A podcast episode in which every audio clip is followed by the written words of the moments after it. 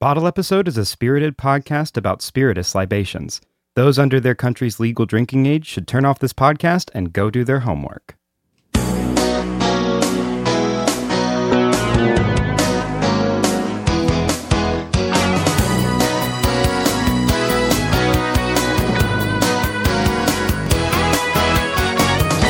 Hey, y'all, and welcome to Bottle Episode, the professional bartender's guide for the cocktail enthusiast.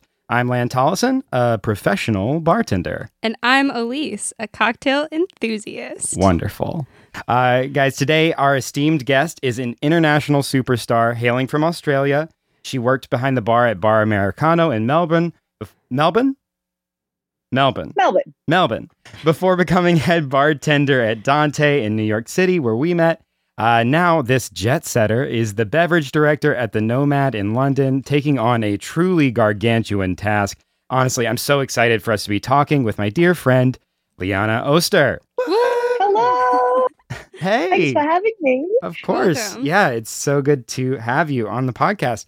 Uh man, the the the history we have is is brief but but uh but intense. Uh, rich, very rich. A very rich history the two of us have uh working during the tumultuous times uh right before the pandemic at uh Dante in New York City.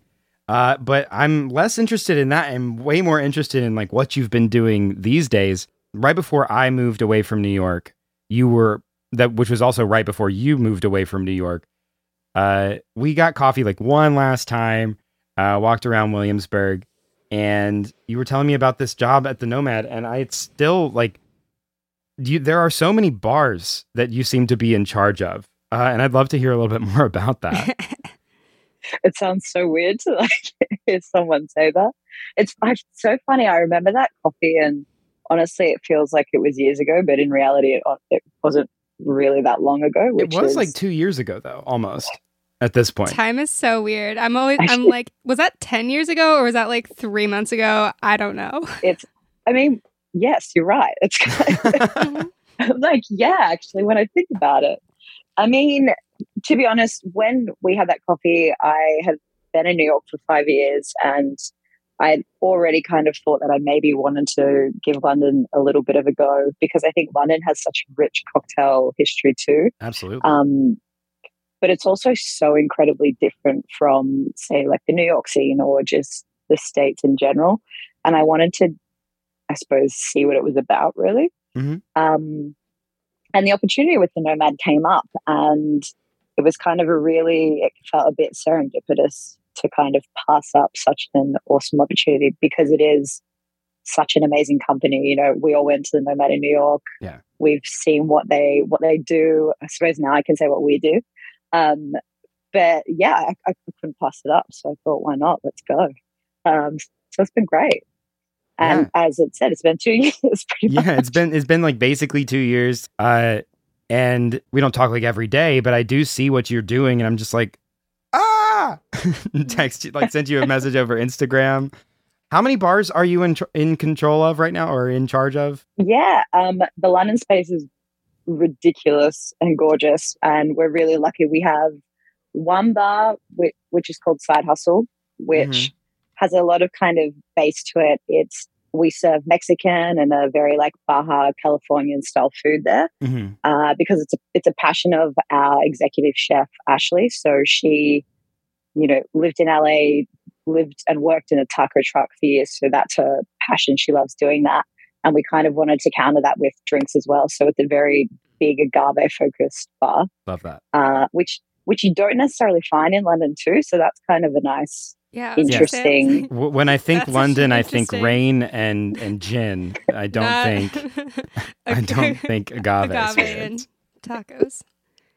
um, which is a nice kind of introduction to them as well. Uh, Yeah, and then we have we have a uh, a bar in our restaurant, which is amazing. We play a lot with the food, and we utilize our kitchen and our chefs a lot more with the menu in there. So whatever they're using for the season, we like to mix, play around with ingredients, learn and use techniques of them as well. It's a lot more, I suppose, kitchen immersed, which is really interesting, and I I love that aspect because I think we used to do bits of that in New York, but nothing on a scale like this. So I find it Yeah. really, really, really interesting. And having a place that's kind of like purpose built for that, I imagine, is is super helpful. Oh my god, the kitchen is amazing. I think we're very, we're very lucky. We're very spoiled. Yeah, I've, Um, I've never really worked in a bar where the kitchen was the main focus. It and like it's it's amazing to see like coming from Dante like what people were able to do in that tiny tiny kitchen. But I always kind of think about like what if we did have this like actual like big immaculate kitchen that has all the state of the art stuff. Uh, so that's that would be such a cool opportunity to play with. It's yeah. I, I, when I first saw it, I was like Alice in Wonderland because I'd never seen anything like like that or been able to work in something so big. So Mm. I was very excited. Uh, but then the last bar that we have is a late night lounge, and it's called Common Decency, and it's kind of we talk about the juxtaposition of like East meets West, which London is very, you know, you live in the West or you live in the East, and you don't necessarily travel between the two so much because it is quite spread out. Yeah. Um, so this is a place where everyone just comes in and has a great time. It's kind of everyone meets up, and yeah, it's fun. It's beautiful. We have performances, DJs. Uh, it's very avant-garde. It's just, it's a really fun time. So yeah, I have all of them and events. So Oh, and Keeps me busy. are their their own animal. Uh, we do a lot of events at Roosevelt Room, and it's always just like, oh, oh okay, they asked for this at the last second. We, I guess we need to do this now. Um, so, uh, also those are those are just some great names for bar. Those are great bar names. Side hustle, common decency. I love that. hmm I um that was one of the things that got me over here once they told me the names. I like, oh, these are very good. These are very cool Sounds good. names. Yeah. the bar must be good. Uh, well, this is a podcast where we talk about cocktails and uh, and later we'll kind of dole out advice for uh, entertaining home bartending and bar etiquette. Uh, but the cocktail you wanted to talk about today is actually kind of two cocktails. I'm drinking one of them. Elise is drinking the other. Mhm. We'll talk. We'll examine the ethics and uh, and we'll we'll do the self examination of the fact that we are recording at noon. And Uh, and has, drinking. is not drinking the first drink. He's actually already finished. I'm already it. finished with the first so, drink. Um, but uh, what are we talking about today, Liana? Uh, we're talking about the Negroni and the Americano, which are very near and dear to my heart. To, be, to my heart, to my heart, Both of Your us. because I have because I have two. They really do things different in Australia. Do we do? Uh, yeah, Negroni and Americano. I think it's just they're a perfect aperitif for me. Uh, I have and actually until coming to Nomad, the bars that I've worked at have been so heavily aperitivo focused. So Mhm. it's they're both drinks that I when I was growing up as a bartender and learning, they were the two, you know, drinks and forerunners that both our bars were kind of based on. So back in Australia and in New York. So they've always had a special place in my heart. And really, how could I not want to? Yeah, absolutely. I mean, the the Negroni is, is always a weird one to sell people on. Um, if you're not familiar with the ingredients of a Negroni, uh, specifically the the Campari. Uh, and what are the other ingredients for so- those who might not know? Yes, of course. Uh, so the traditional build, the traditional recipe of a Negroni is equal parts one ounce gin, vermouth, and Campari. Uh, so you end up with three ounces of booze. Uh, there's a lot of debate on the proper way to serve it, whether it's on the rocks, whether it's served up in a cocktail glass. Uh, it doesn't matter. Do what you want. I'm drinking it on the it's rocks right now. delicious anyway. Mhm. Yeah. yeah, I mean, I would personally have it on the rocks, but same situation. I think Yeah. it's it's a drink that you can it's very versatile in the sense that you can sub out different ingredients you could take out gin and then it, and add prosecco and it becomes a sbagliato stuff like that it's it's Mhm. just the base of anything and then well not anything but you know it's the base of a lot of other styles of drinks you Absolutely. know the americano yet again And correct me if I'm wrong, because I'm going based off of like my my like meetings and trainings about the history of the Negroni and the Americano and like all of these aperitif cocktails back at Dante. Uh, wasn't the Americano? because the Americano, we'll talk about the recipe real quick, is just equal parts sweet vermouth and Campari and soda. Uh, Yes. so wasn't the Americano like kind of a, a after the Negroni, a lot of you know tourists and and folks from America came in and were like, "Oh, the Negroni, that's that's too intense for me." And they were like, "All right, well, we'll get rid of the gin and add soda, and that'll be for you, Americano." I um and I also I also think too it was so the the base of all of this was the MiTo, which was just equal parts Campari and vermouth. And Mm. it's called that because Campari from Milano and then the move from Torino. So it had like the two of both. yeah, And then that's where it kind of came from in the sense that I think Count Count Negroni wanted Mhm. his with gin, and then a lot of the I think the American tourists found it too bitter, so then they like elongated it with soda. So it has like the base with all of that, really. Mhm. Mhm. Which I am good old drinking. Count Negroni. Yeah, an americano, and it is really it is really nice. It especially at like noon. Um, Yeah. To just have it be a little lighter, a little more refreshing, but still has like the bitterness. yeah. Um, there. I feel like I remember the first time, Elise, that I made you a Negroni, and you're like, "I- "I don't like this." Yeah, Uh, it's not necessarily my cup of tea. I can appreciate it for sure, but um I I was honestly like I've never had an americano before right now, and I, I once you like said that as an option to drink today, um I was like, "Ooh, okay." And like I, it's really nice. I Yeah. I like it a lot. Um it just like yeah, lightens up the Negroni, which is just like yeah, it's it's a li- like a little much for me. I think it's delicious again, but Yeah, I, mean, like a the- sip. I might not want to have like a whole a whole one. Yeah, the the for those of you who aren't familiar with Campari, first of all, listen to our first episode on the Jungle Bird.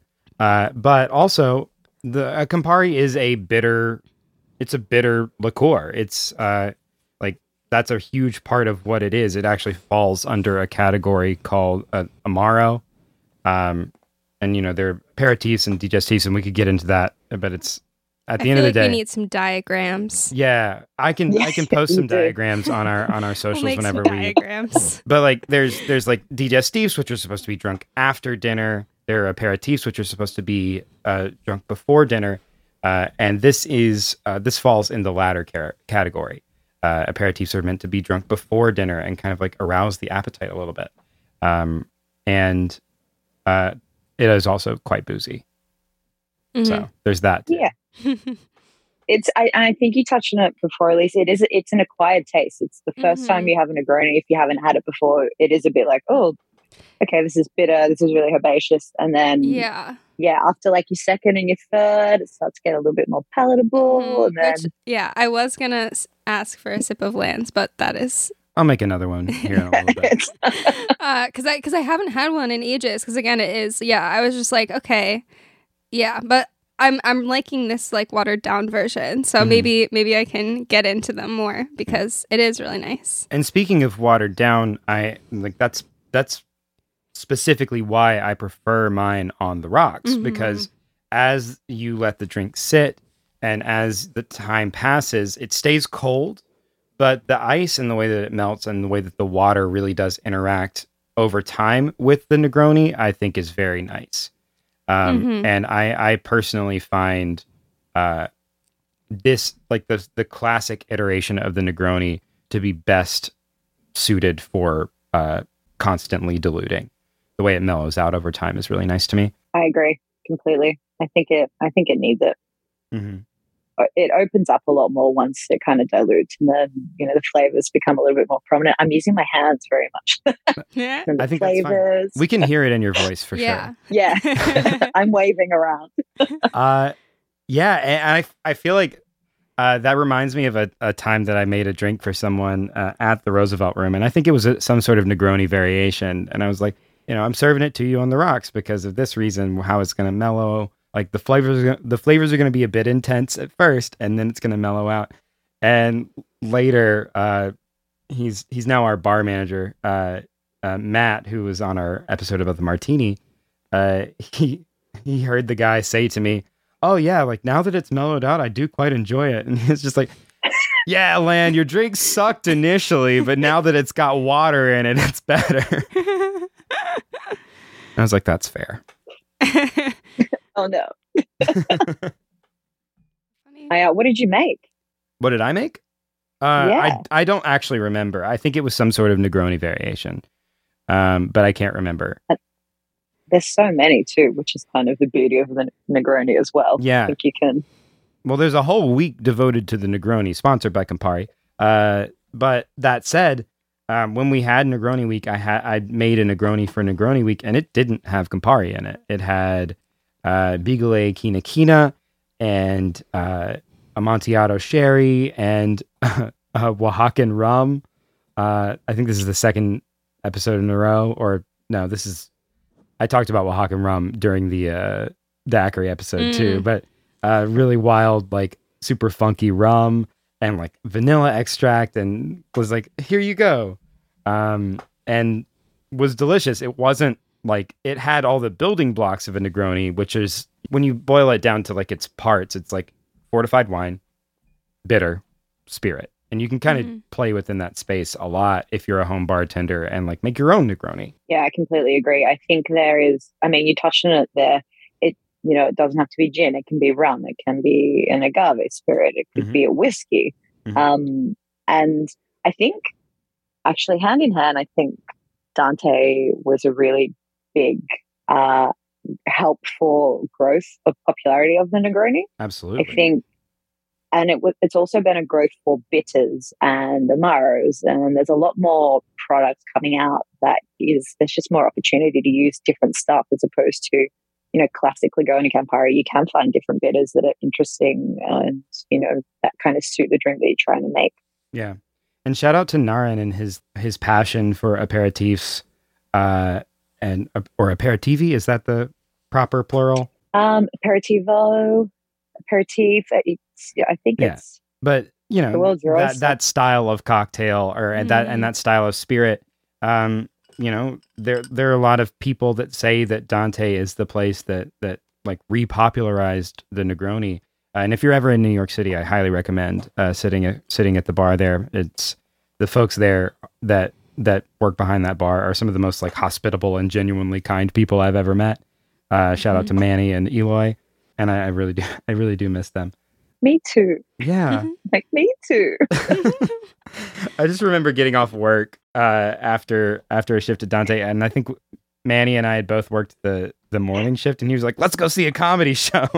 so we just like walked down MacDougal, and I don't I don't remember where we were uh, because there are so many bars that have like little basement stages, and we just ended up at one of those, uh, and it was so much fun. But uh, anyway, the the Negroni is is uh, again kind of a kind of a a polarizing cocktail, but but once once uh, the taste is acquired, it it really sticks with you.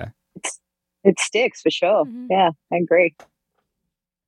Um, so let's talk. I, I want to hear like what is your favorite? Because there there are different ratios you can use. Uh, you could use like a gin heavy uh, Negroni and make like an ounce and a half, three quarter uh, Campari, three quarter vermouth, and you still end up with three ounces, but you get more of the flavor of the gin. There's the classic recipe, which is equal parts ounce, ounce, ounce of the three.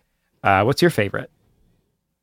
I'm actually, I, I mean, I'm a bit in between both. What you kind of said there. I prefer one ounce of gin, and then I like a shorter Negroni. So then I'm three quarter Campari, three quarter vermouth. Mhm. Um, I yeah, I definitely prefer you know it to be gin gin forward. Uh, I actually uh, have played around with just a couple of dashes of orange bitters in there as well, Ooh, which I think is really lovely. It's, it's not necessarily common, um, but it just definitely brings that kind of. I mean, you you would normally garnish your Negroni with an orange, so it has Mhm. that kind of flavor profile in there anyway. Uh, and I like that; it just brightens it a little bit more, which Yeah. is that's kind of my my go to if I'm if I'm making one at home. Yeah, Mhm. absolutely. And I, I, I actually like. I mean, I there are so many uh, Negroni variations, and I personally am just generally more partial to dry vermouth than to sweet vermouth. And so, you know, I might switch out sweet vermouth for dry vermouth. Uh, and going back to something you said about Dante and like the the menu there, there are just like the the the Negroni menu is like not just one drink; it's like twelve more. Yeah, we had 12. Uh, 12. yeah, 12 drinks on that menu. And like some of them were classic Negroni variations. You know, you've got the Boulevardier, which is a Negroni, but with bourbon Mhm. instead of gin. Uh, you've got the Old Pal, which is uh, a Negroni, but with rye whiskey and dry vermouth instead of sweet vermouth. Um, and then there were so many extras that were just like, like they still had all of the elements that would make a Negroni, you know, the the spirit, the bitter, and the and the fortified. But what we ended up doing with a lot of those was was pretty far afield from what a Negroni is on paper. Uh, and and I thought that was so cool, and like the freedom that that gives both like bartenders at, at other bars, but also home bartenders to play around and, and find something that is uniquely theirs and very cool. Uh, is is so freeing. like I really agree because I think too, like if I said to you, okay, we're creating a new menu for you know the hotel, and we're like, we're going to do twelve Negronis. You like you'd say that to someone, and you kind of be like, why? You know, it's not something that, like in hindsight, it was crazy, but it worked really well, and I Yeah. think that's kind of yeah, that's the beauty of it. I think the fact that you know we did something that nobody else had done before, so that's Mhm. that was a, a special thing, and yeah, it's it's a drink that just has the capability to be able to do that because there is so much that you can do with it. It is so versatile. Yeah, absolutely. And you know, uh, somebody might say why for for why you might include 12 Negronis instead of something else. But I mean, so many so much of like the most beautiful classical music that has ever existed is variations on a theme. You know, it's just, Mhm. you know, that's that that concept of of like making a variation of a of a central theme is uh Mhm. something that is tried and true and and makes for beautiful things. So, Yeah, I agree. And I mean, we used to have the what the Negroni session, so it was mhm. You know ten dollar ten dollar Negronis for three hours, and it brought so many people in, and they had the. I mean, we used to have so many people be like, "I've officially gone through the entire menu now." Mhm. Not necessarily one sitting, but you know, it was it was something people would come back to. But also we had folks sit down from like from like lunchtime. I once I once had somebody and I think that this was always kind of the the the goal of a place like Dante was like we would what we want people to be able to like sit down at breakfast and stay till dinner. and be fine. And when And they be leave, fine. they're fine. They're Yeah. not like falling over. They're like they've had a Mhm. great time and they're good to go. Yeah, and they've had three square meals, you know, dessert yeah, and like light light like not super booze forward cocktails. And again, the Negroni is a, a fairly boozy cocktail, but it, there are boozier ones out there. Um, it definitely tastes boozier than it kind of ends up being.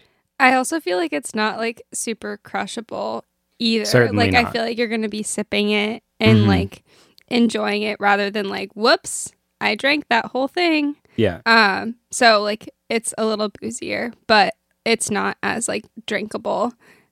I say like a martini. Yeah, where you might I- just I find drink it. martinis to be quite crushable, but Yeah. Negronis I still I still need to, to sip on. It's because they're on ice. That's the beauty. It dilutes and it opens up over time, and you just have it a sip. It's great. Yeah, absolutely. Well, I think my glass has been empty here for a second. Elise, what's, I, what, I still you, have a couple sips left. Still got a couple sips. yeah, but I can finish them. Um, well, I think now is a good enough time as any to take a quick little break, uh, and we will be right back uh, to answer some questions and dole out a little bit of, you know, solicited and unsolicited advice. Yeah. Um, You so you signed be- up to be here, so Yeah, you you signed up to be here, so I guess it's all Like my solicited. favorite. uh, but we'll be right back.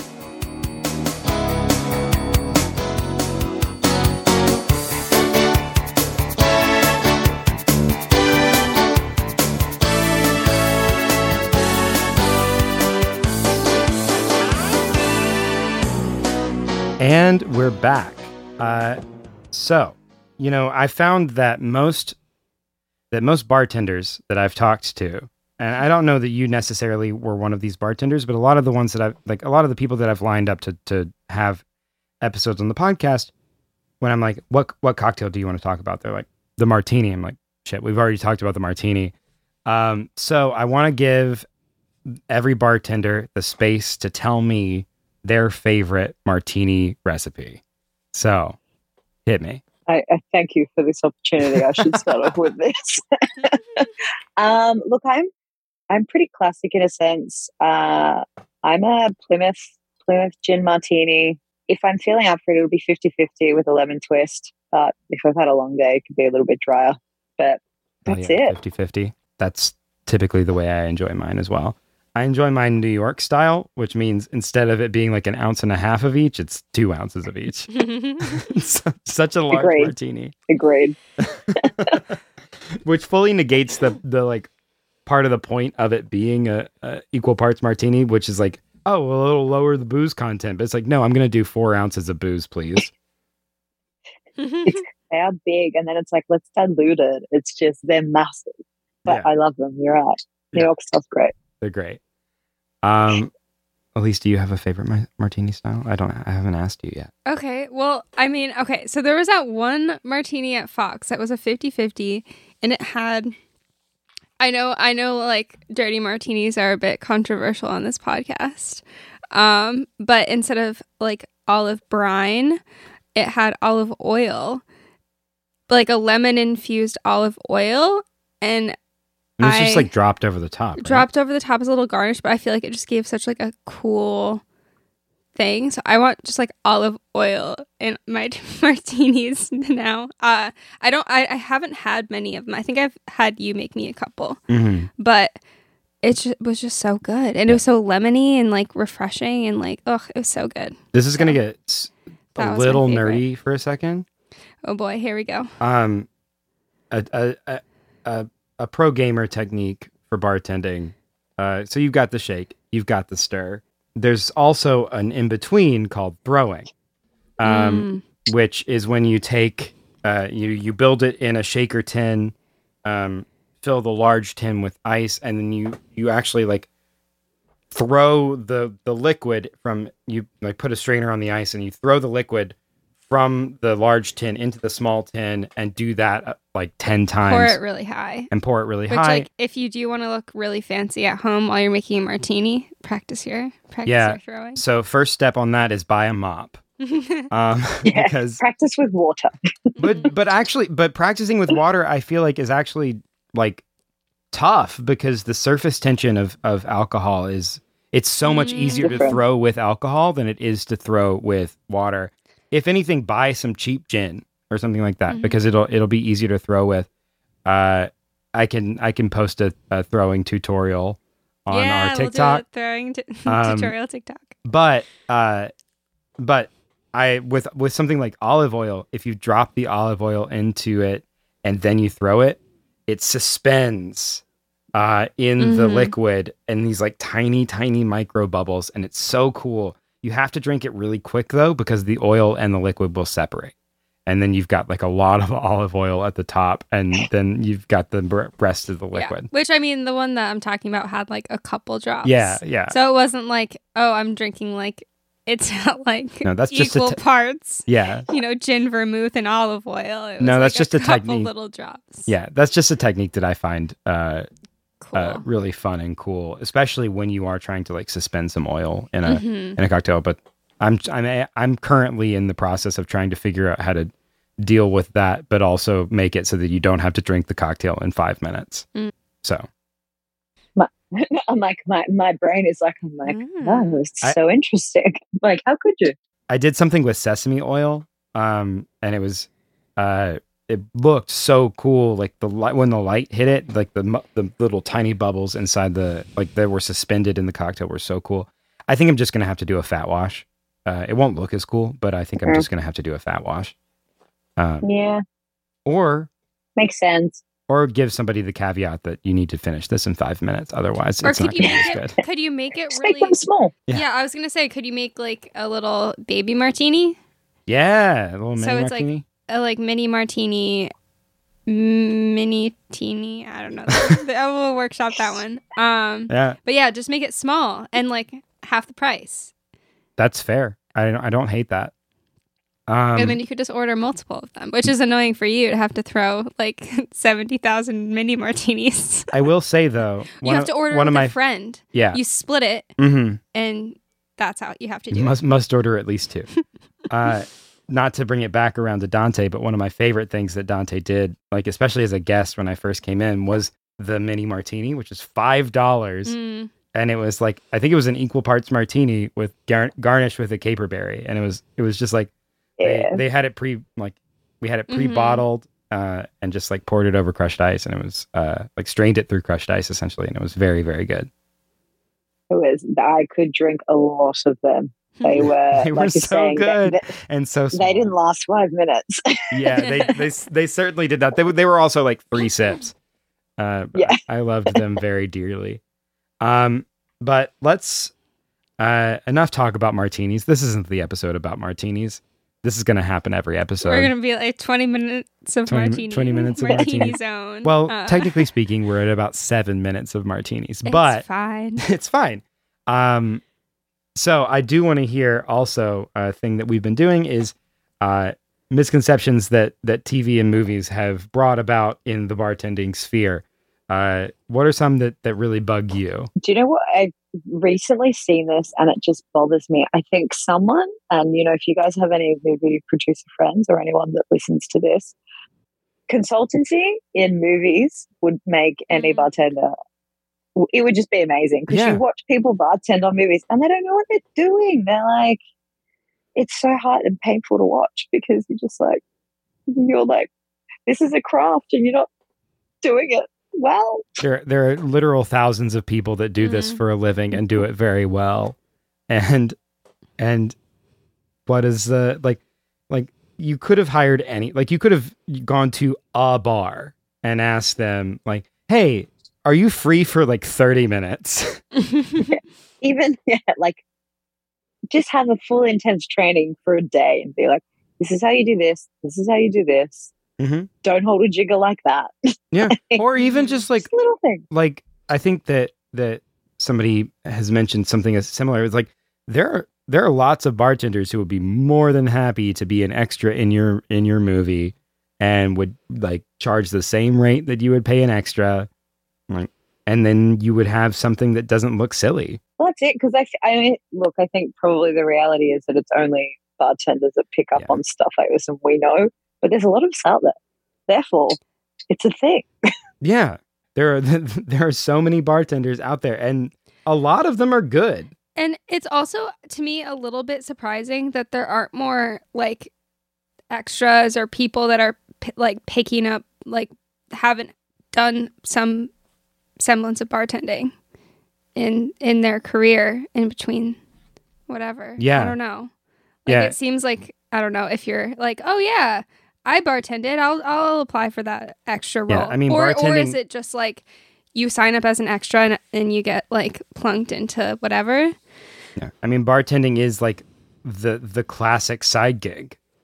So you would think that people, but also once people get to a certain stage, they're like, I feel like a lot of people that are in the position that I'm in now have had to have the conversation with themselves of like, this is about to be a whole thing that I could really get into. is this is this my career or is this just a job? Because it is it it's very fun and it but it's also a lot of work and it's a lot of, like it's very very taxing. So folks have to have that conversation with themselves all the time about like, all right, am I taking this to the next level or am I or am I is this a side gig? Yeah. So All the maybe good maybe those folks, bartenders decide they don't want to be extras on movies. I guess. Um, maybe we need to make like a quick little like YouTube tutorial bartending for actors. Bartending for actors. I Hold I your agree. jigger like this, please, dear God, This is how you shake. hmm please. It's not it's not hard, it's just specific. Yeah, there is there are techniques. Mhm. There there are lots of right ways to do it. There are also lots of wrong ways to do it. Um and I'm sure eventually if not already we have some sort of tutorial on how to shake on TikTok or something like that. Mhm. Yeah. Um and again, there is no one way to shake. There are just there's also no one wrong way. There are lots of wrong ways, there are lots of right ways.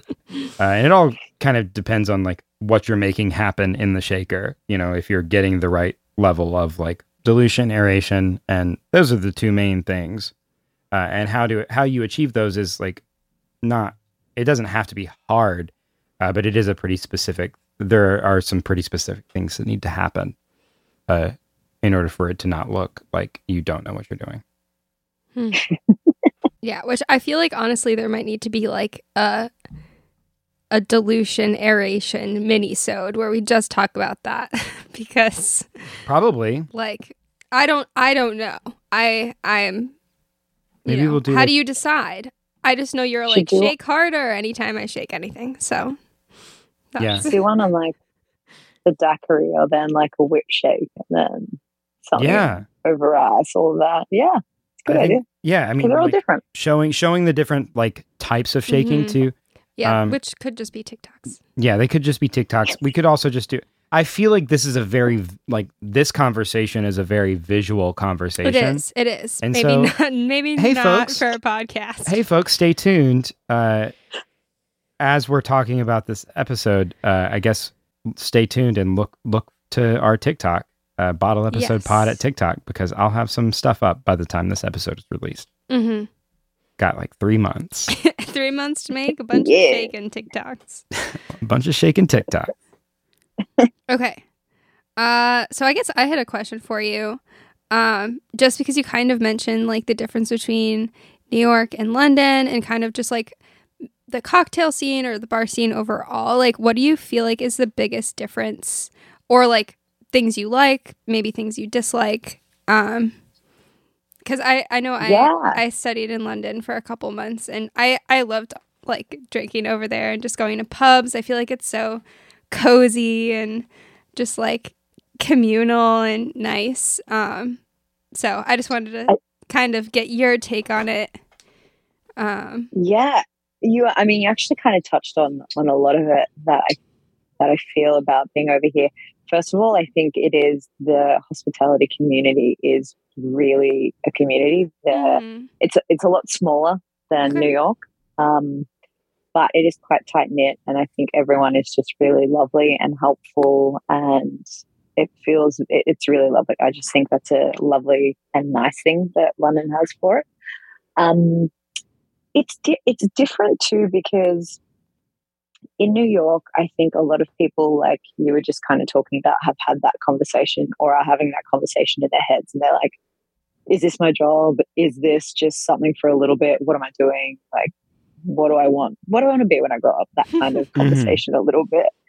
But then you come here and it's similar, but it's also different because London has a lot of, to be honest, there's not very many British bartenders. Predominantly, the people that you hire are, are from Europe. They're either Italian, they might be Hmm. French. Um, and it's the same kind of situation. It's they're having the same conversation with themselves, but everyone that's moved to London, this is their job. This is their career, and they and they are young. Like a lot of our bar team are quite young. They're like 22, 23, 24 but they've made that decision already. So it's, I think maybe it's a, a recognition earlier on that this is Hmm. what they want to focus on and this is their like this is their career, which I which I really love. Um, but it feels diverse in that sense. Like I think you know here it's uh, like I was saying maybe there is there isn't as many British uh, bartenders that we have, but we have such a massive mix of people. You you know you have I mean, don't get me wrong, predominantly the bartending scene here, there are a lot of Italians, which I love, which is great. Um, but, you know, our team, I think we have six or seven different nationalities and there's only 20 of us. So there's, mhm. it's so interesting to be able to kind of take from everyone. Whereas I, I don't necessarily think the diversity in terms of cultures was that big back in New York, just for what, I mean, what I would say what we experienced so much behind the bar. Definitely in a restaurant, like you get a lot of people from different areas um, but not necessarily like it's also really hard to move to America to work behind the bar. You Yeah. have to get visas and everything. So I think being in in the UK, it's just there's more access to Europe. So it's Mhm. yeah, it's just a bit broader. And being in New York specifically, I feel like New York has a very, and I I feel like this is a little bit going away, uh, but I I do think that like finding a job in New York at a place that's good is hard, uh, because especially like the first time I tried to find a, a hospitality job in New York was like 2017, I think, um, 2017, and half the places I looked at were like must have five years of experience working in hospitality in New York City. Brooklyn doesn't count or whatever. Like it's like and I was just like, there are lots of other busy cities in the world. Like like must be a New Yeah. York bartender. And it's like there there was such a level of just like New York or nothing. And that that was Yeah. like made it very hard to like and and I feel like the the most reputable places are not really like that, but a lot of them like a lot of places there are so many places there are thousands upon thousands of places in New York and finding like sifting through the places that are that have that kind of toxic culture of like New York or nothing uh to the places that that are like genuinely great to be at and also like will like and provide the highest quality of service and and and all of that. It's it's tough. So that that would that's also a huge part of like moving to especially moving to New York but like um and I think that that's changing a little bit you know. People are starting to realize so. like I think people are starting to realize that there are other busy cities in the United States and uh, you know everywhere else in the world and that like New York is not the be all end all of like one quality and two busyness Yeah, well, and especially as you were saying, when you know New York is a lot quieter than it was in 2019, 2018. Yeah. It's you know it's it's rebuilding again, but it yeah, it's not necessarily at the capacity that it once was. Mhm. Um, and whereas, I mean, like if you want to use London, for example, at the moment that there are no restrictions anymore, so anyone can come in. There's no quarantine. It's it's kind of like a, a free for all again. So trade and tourism and everything is you know picking up. I think we're planning like or at least Elisa's sister is is planning on going to uh London, London, for fall. to study abroad in the fall. And so I think we're going to try our level best to make a I trip would out love to be able, like, we'll see. Uh, like, it'll, I think it will be kind of tricky to get over there. Just, I feel like this whole year is like booking up. Um, but it would be really cool to get to get over there and just yeah, drink. Cause I I was 20 when I was in London. Um, so like legal drinking age there, but not. Yeah, you could have here. drank. So like I didn't know anything. Um, again, I feel like a theme of things I'm gonna mention as like I feel like I know a lot about cocktails now in comparison to when I was 20, panic ordering gin and tonics because I didn't know anything about cocktails and was like that one sounds like cool um and safe. Um which like no shame, but like when you only order that as like in panic, um yeah, maybe it's time to learn Yeah. about some other cocktails. But I would love to drink and not order gin and tonics in London.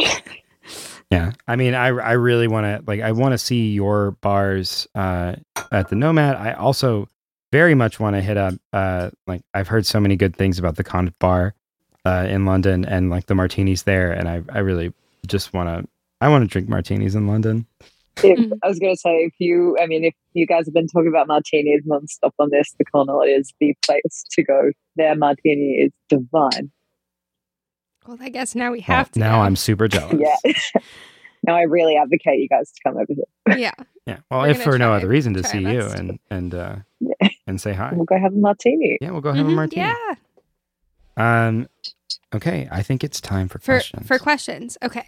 and I So- think Elise is gonna the gonna lead this segment from now on because I, I feel like first the first section is so much of like me talking to bartenders and like and me occasionally being like, wait, wait, wait, wait, what what is that?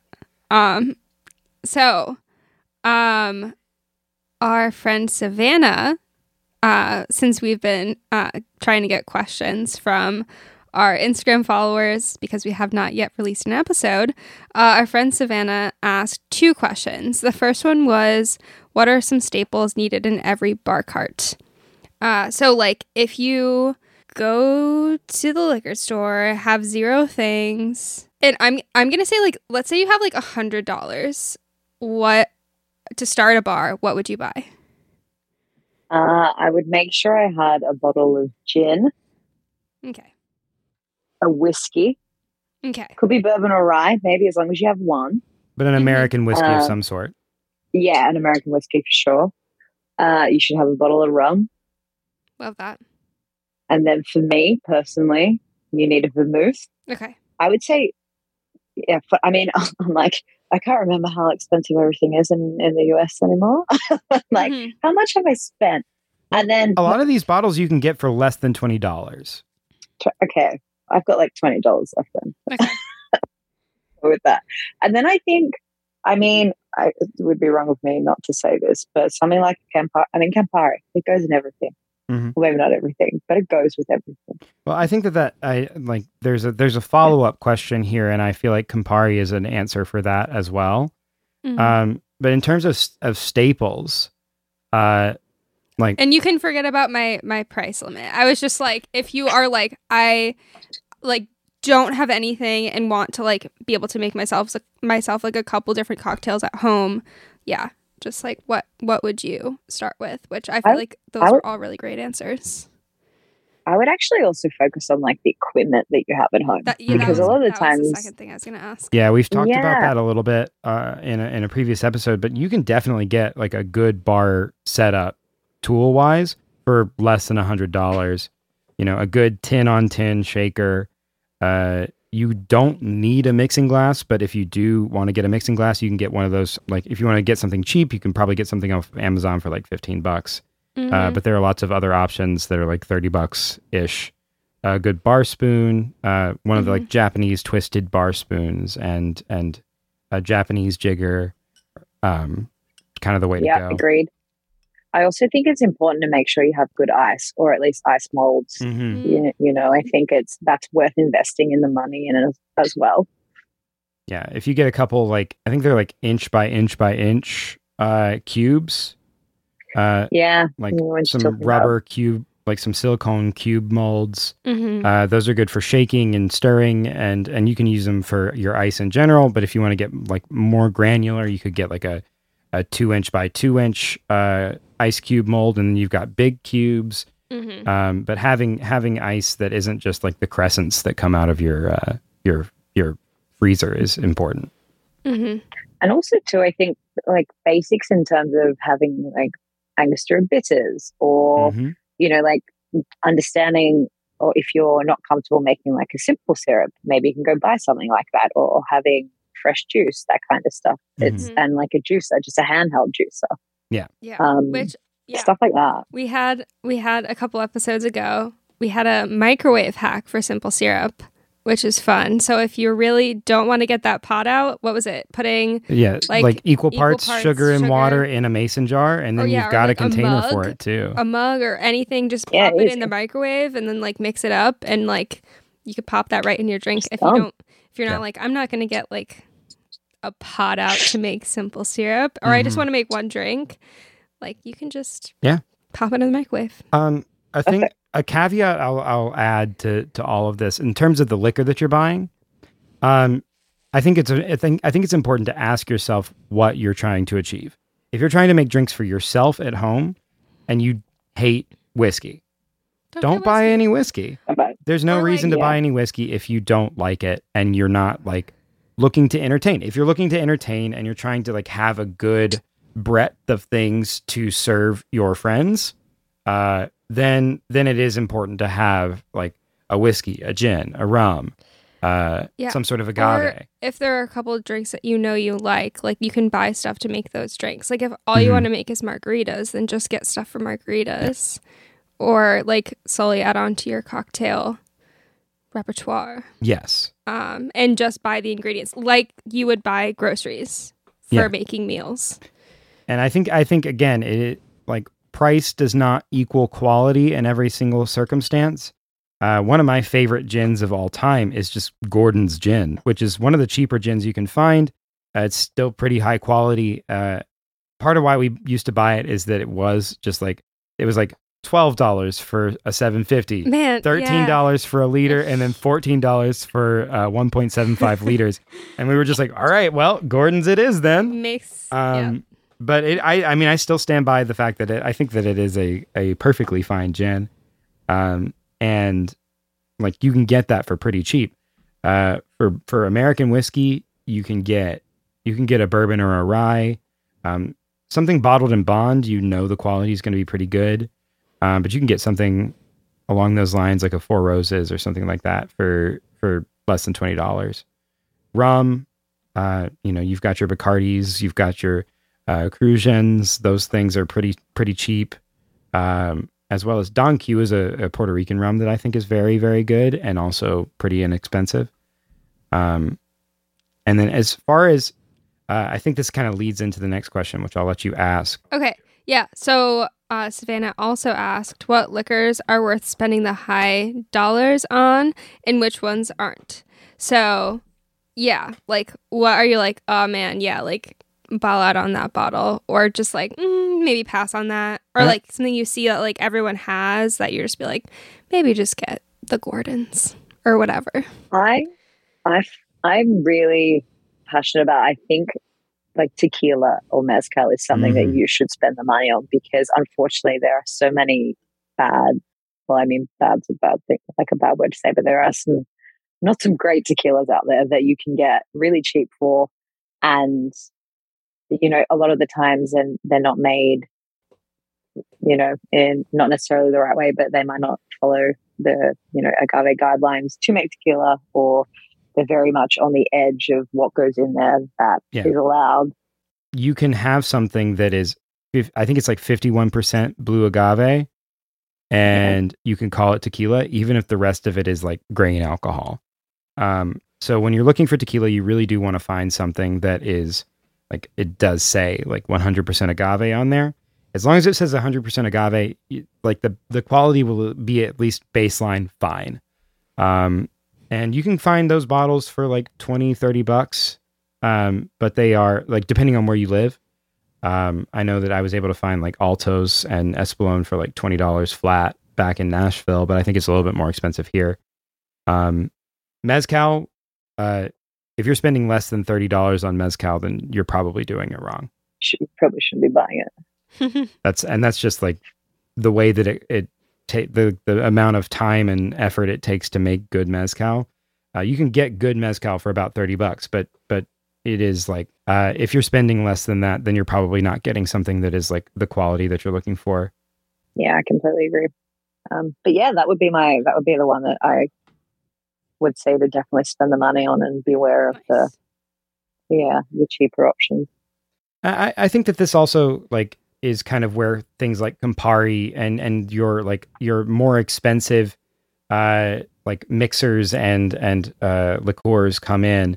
Uh if you have something that you really enjoy or or something that you want to test out, uh, that bottle's probably going to last you a while unless you're making cocktails with it every day. A bottle of Campari is going to last you months uh, before you pour the last drop of it. Mm-hmm. I know I've had a bottle of Campari for a while because I don't make that many Negronis at home. Yeah, which I feel like also like okay, so if you're gonna spend like fifteen dollars on a cocktail and then you want to make stuff at home, like I feel like the thirty dollars on a bottle becomes mm-hmm. a little more you can easy to stomach. Yeah, um, and then I just justify buying way too many things, but it's fine. But, but those higher end those higher end liqueurs and and and like Amari and things like that, uh, those definitely I think are worth spending the money on if you like them and if you plan on using them uh, because mm-hmm. they will go quite a long way. And that like 30 30 to 40 dollars that you would spend on that bottle um, is like many many cocktails worth. Mm-hmm. the values there. Yeah. Uh, the only other thing that i have on that question is uh, scotch. I find that scotch is uh, co- scotch is more expensive simply because of the import costs, something that's that's coming from overseas is usually going to be a little bit more expensive, and I think we have like some some pretty high tariffs on on things like Scotch, um, and so buying decent Scotch again, you're probably going to be spending between thirty and forty dollars on like a baseline bottle of Scotch in the U.S. Um, and I think that that's different in like that might be a little bit different in London. I've never bought Scotch in London. I think we're out. We're very lucky as Scotland is still technically a part of the UK. So uh, yeah. we uh, we get very lucky on this. Actually, it's funny you say that because Scotch is you know quite quite accessible for us here, but trying to find any form of agave in terms of Mm. ex- exporting or importing and tariffs and stuff like that, it's very difficult. So it's very funny how just depending on what part of the world you are, how easy it is to obtain something. Well, for all of our London fans, let's translate all of this to to pounds, right? Uh, so yeah. for agave, like if if I'm saying like the the the least you should spend on a bottle of of mezcal is thirty bucks. Oh boy, what is How much is that in What pounds? is the exchange rate? Or what- gonna what Google is- it. or not even some- not even the exchange rate. Let's let's talk about tariffs and all that kind of stuff. Like how much would how much could you get a bottle of like Del Maguey Vida, which is like a good It's- baseline mezcal? it's probably like 40 or 50 pounds, which is maybe like 60, 70 Yeah, dollars. that's a lot of money for It's big. and and like don't get me wrong uh vida is is great great mezcal um but it is also like a pretty baseline mezcal it it It, yeah, it is. And especially for like the entire range that they have. And then, mhm. you know, you go into, if you look into the rest of the range, it just, it just goes up and up and up. Mhm. uh I, I like i recently like as a christmas present to myself i bought a bottle of uh tobala which here was like 150 bucks um i don't i shudder to think what that would cost in the uk I'm trying to think. I think, yeah, retail, it would be very pricey, yeah probably in the 200s. Damn. yeah uh so if you like agave don't move to london i guess Uh, but if you like scotch, definitely move to London. Yeah. So I think that that will just about uh, do it for us. So um, thank you so much for for joining us, Liana. It's been quite a pleasure to like not only talk cocktails with you, but also catch up. It's been far too Mhm. long. Thank you so much. Yeah. Thank, Thank you so much for having me. I agree. It has been far too long. Yes. Well, we'll I'll I'll I would very much like to visit London. So uh, we'll see you then. That sounds amazing. I would love it. Well, it's been so nice. Uh, thanks so much. Uh, I'll oh, real quick. Do you have anything that you would like to plug? Oh, oh God, I don't know. I think maybe if anyone, if this has inspired anyone to come to London, definitely come and see us at the Nomad. I know. That's a, that's about the best thing I I'm have to plug at the moment. Sure. um, yeah, head to the Nomad, uh, get some drinks there, stay there if you're feeling fancy. Uh, and uh, I'll plug a few things real quick. Um, if you have any uh, questions for us, please, please send them our way. You can send them to either bottleepisodepod at gmail.com or bottleepisodepod on, on Instagram. You can DM us. Mhm. Uh, if you have any if you have any desire to watch the the tutorial videos on any of these cocktails, uh, we'll post a new co- a new cocktail video for every episode that we release, and we'll be doing other other things in the Mhm. meantime. I imagine uh, you can do that at TikTok at Bottle Episode Pod. Um, you, how about you just Bottle episode pod on TikTok. Um, I never get this right. TikTok.com slash bottle episode pod. um, at gmail.com. Uh, no, yeah, we'll be there. Uh, and by this point, we'll we'll be about three months in. We're, we're- our first rele- Wow. our first episode is releasing like literally this week. Uh, yeah, maybe so we'll have some actual listener. Yeah, so questions hopefully we'll have some actual for listener next question- episode. Yeah. Uh, but in the meantime, uh, thank you all so much. Uh, and if you've enjoyed the podcast thus far, please leave us a five star review on Apple Podcasts. If you don't like the show, send us an email. Don't Tell give us us a bad it. review. Um, give us a bad review in person. Say it to Uh, our face. Say it to our faces because we want to hear about it and we want to know how to get better. Yeah. Uh, We're learning. yeah, we're learning. Thank y'all so much. Uh, and we will see y'all in a couple weeks. See ya. Bye.